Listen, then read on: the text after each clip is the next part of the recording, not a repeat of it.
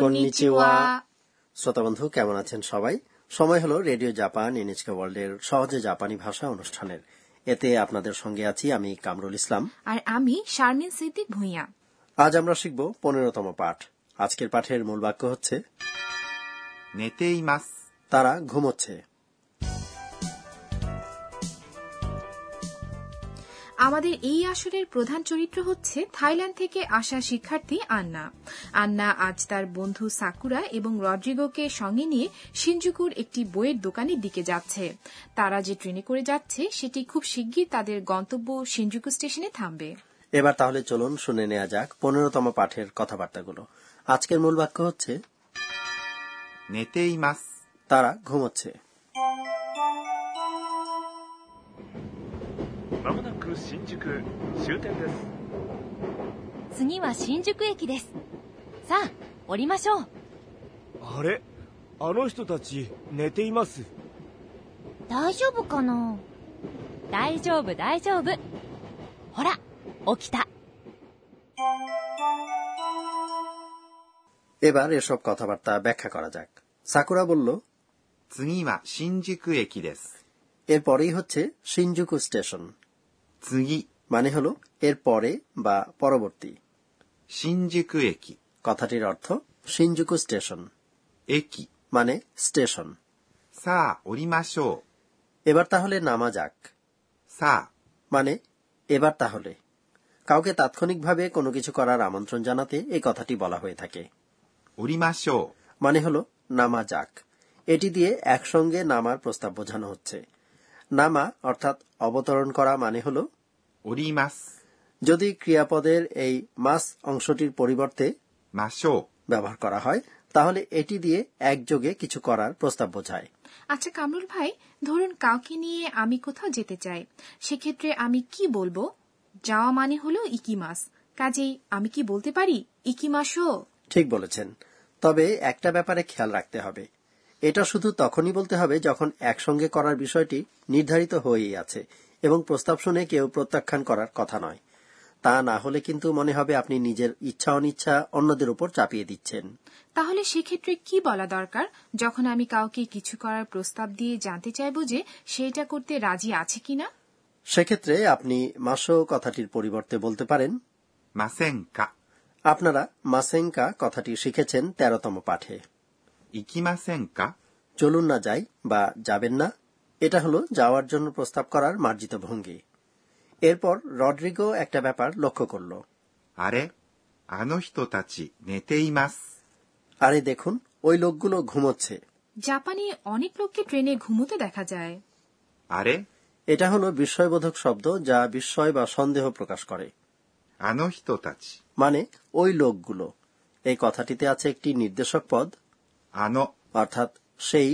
ওই বা ওগুলো ইত্যাদি এবং 人たち。 লোকগুলো এটি আসলে 人。 অর্থাৎ লোক কথাটির বহুবচন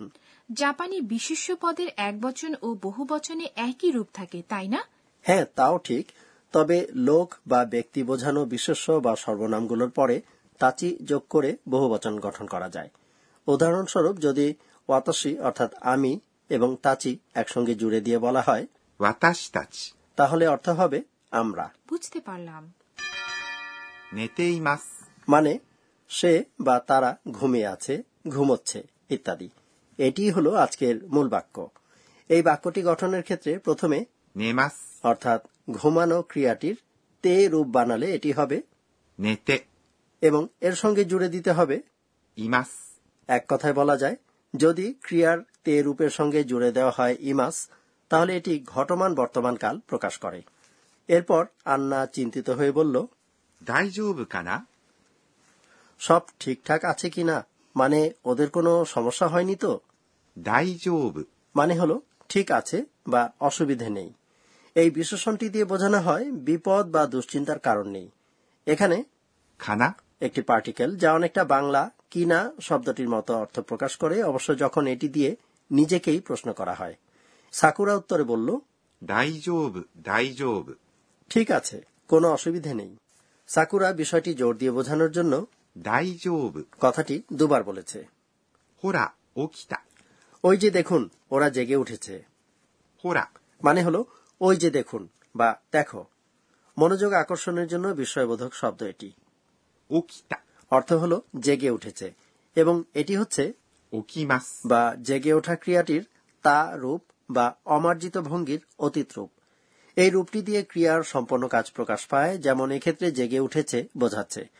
তা রূপযুক্ত এই অকিতা কথাটির মার্জিত রূপ হচ্ছে 起きました、 যাক তবু ভালোই ভালোই তারা উঠে গেছে কেন জানি না আমি কখনো ট্রেনে ঘুমিয়ে পড়লেও ঠিক নামার স্টেশনে জেগে যাই এ তো খুব ভালো কথা চলুন এবার আমরা আরেকবার শুনি পনেরোতম পাঠের কথোপকথন আজকের মূল বাক্য হচ্ছে 寝ています、 তারা ঘুমোচ্ছে まもなく新宿終点です次は新宿駅ですさあ降りましょうあれあの人たち寝ています大丈夫かな大丈夫大丈夫ほら起きた এবার টিচার আমাদের বুঝিয়ে দিন পর্ব জাপানি ভাষা শেখার এই আসরের তত্ত্বাবধায়ক অধ্যাপক আকানে তকুনাকা আজকের শিক্ষণীয় বিষয়টি নিয়ে আলোচনা করবেন এই পর্বে আজ আমরা একটি নতুন বিশেষণ শিখেছি দাই জবু মানে ঠিক আছে বা অসুবিধা নেই ঠিক নেই বোঝাতে হলে কি বলা উচিত অর্থাৎ বিশেষণের নাবাচক রূপ কিভাবে গঠন করতে হয় দয়া করে তা বুঝিয়ে বলুন চলুন তাহলে টিচারকে জিজ্ঞেস করা যাক 私が教えましょう টিচার বললেন তেরোতম পাঠে আমরা শিখেছি জাপানি বিশেষণ দুরকম হয়ে থাকে ই বিশেষণ এবং না বিশেষণ ই বিশেষণগুলোর শেষের উচ্চারণটি হয়ে থাকে ই যেমন 新しい、 অর্থাৎ নতুন না বিশেষণের বৈশিষ্ট্য হল বিশেষ্য পদের আগে যখন এগুলো বসে তখন এদের সঙ্গে না কথাটি যুক্ত হয় তাই আজকের পাঠে শেখা 大丈夫、 অর্থাৎ ঠিক আছে বা অসুবিধে নেই কথাটির পরে বিশেষ্য পদ বসতে হলে এই বিশেষণটি হয়ে দাঁড়াবে 大丈夫な、 এখন ই বিশেষণকে নাবাচক করার নিয়ম হল শেষের ই বাদ দিয়ে সেখানে জুড়তে হবে くない、 অনুরূপভাবে 新しい、 অর্থাৎ নতুন কথাটির নাবাচক রূপটি হবে 新しくない、 অর্থাৎ নতুন নয় না বিশেষণকে নাবাচক বানানোর নিয়ম কিছুটা ভিন্ন সেক্ষেত্রে বিশেষণের পরে সরাসরি ではない、 কথাটি বসবে কাজেই 大丈夫、 অর্থাৎ ঠিক আছে বা অসুবিধে নেই এই কথাটির নাবাচক রূপ হবে 大丈夫ではない、 মানে ঠিক নেই অমার্জিত বা নৈমিত্তিক কথাবার্তায় অবশ্য এই ではない、 কথাটিকে উচ্চারণ করা হয় じゃない、 তাহলে পুরো কথাটি হলো 大丈夫じゃない、 এই ছিল টিচার আমাদের বুঝিয়ে দিন পর্ব এবার ধন্যাত্মক শব্দ নিয়ে পর্ব এই পর্বে জাপানি ভাষার ধন্যাত্মক শব্দ অর্থাৎ এমন শব্দ যা নির্দিষ্ট কোনো ডাক কণ্ঠস্বর অথবা আচরণভঙ্গি প্রকাশ করে সেগুলো তুলে ধরা হয় আচ্ছা শারমিন খান শুনে বলুন তো এটা কিসের আওয়াজ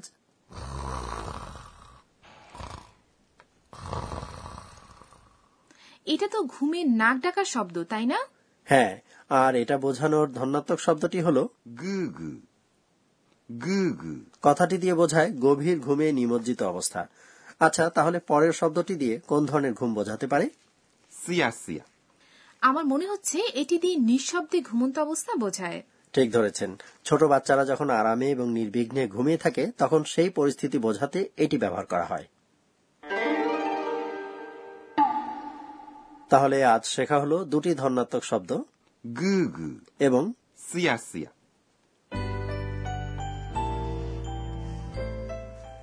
ভাষা শেখার আসর শেষ করার আগে সময় হলো আন্নার স্বগতোক্তি শোনার আজকের ঘটনাগুলোর দিকে ফিরে তাকিয়ে আন্না নিজে নিজে বলছে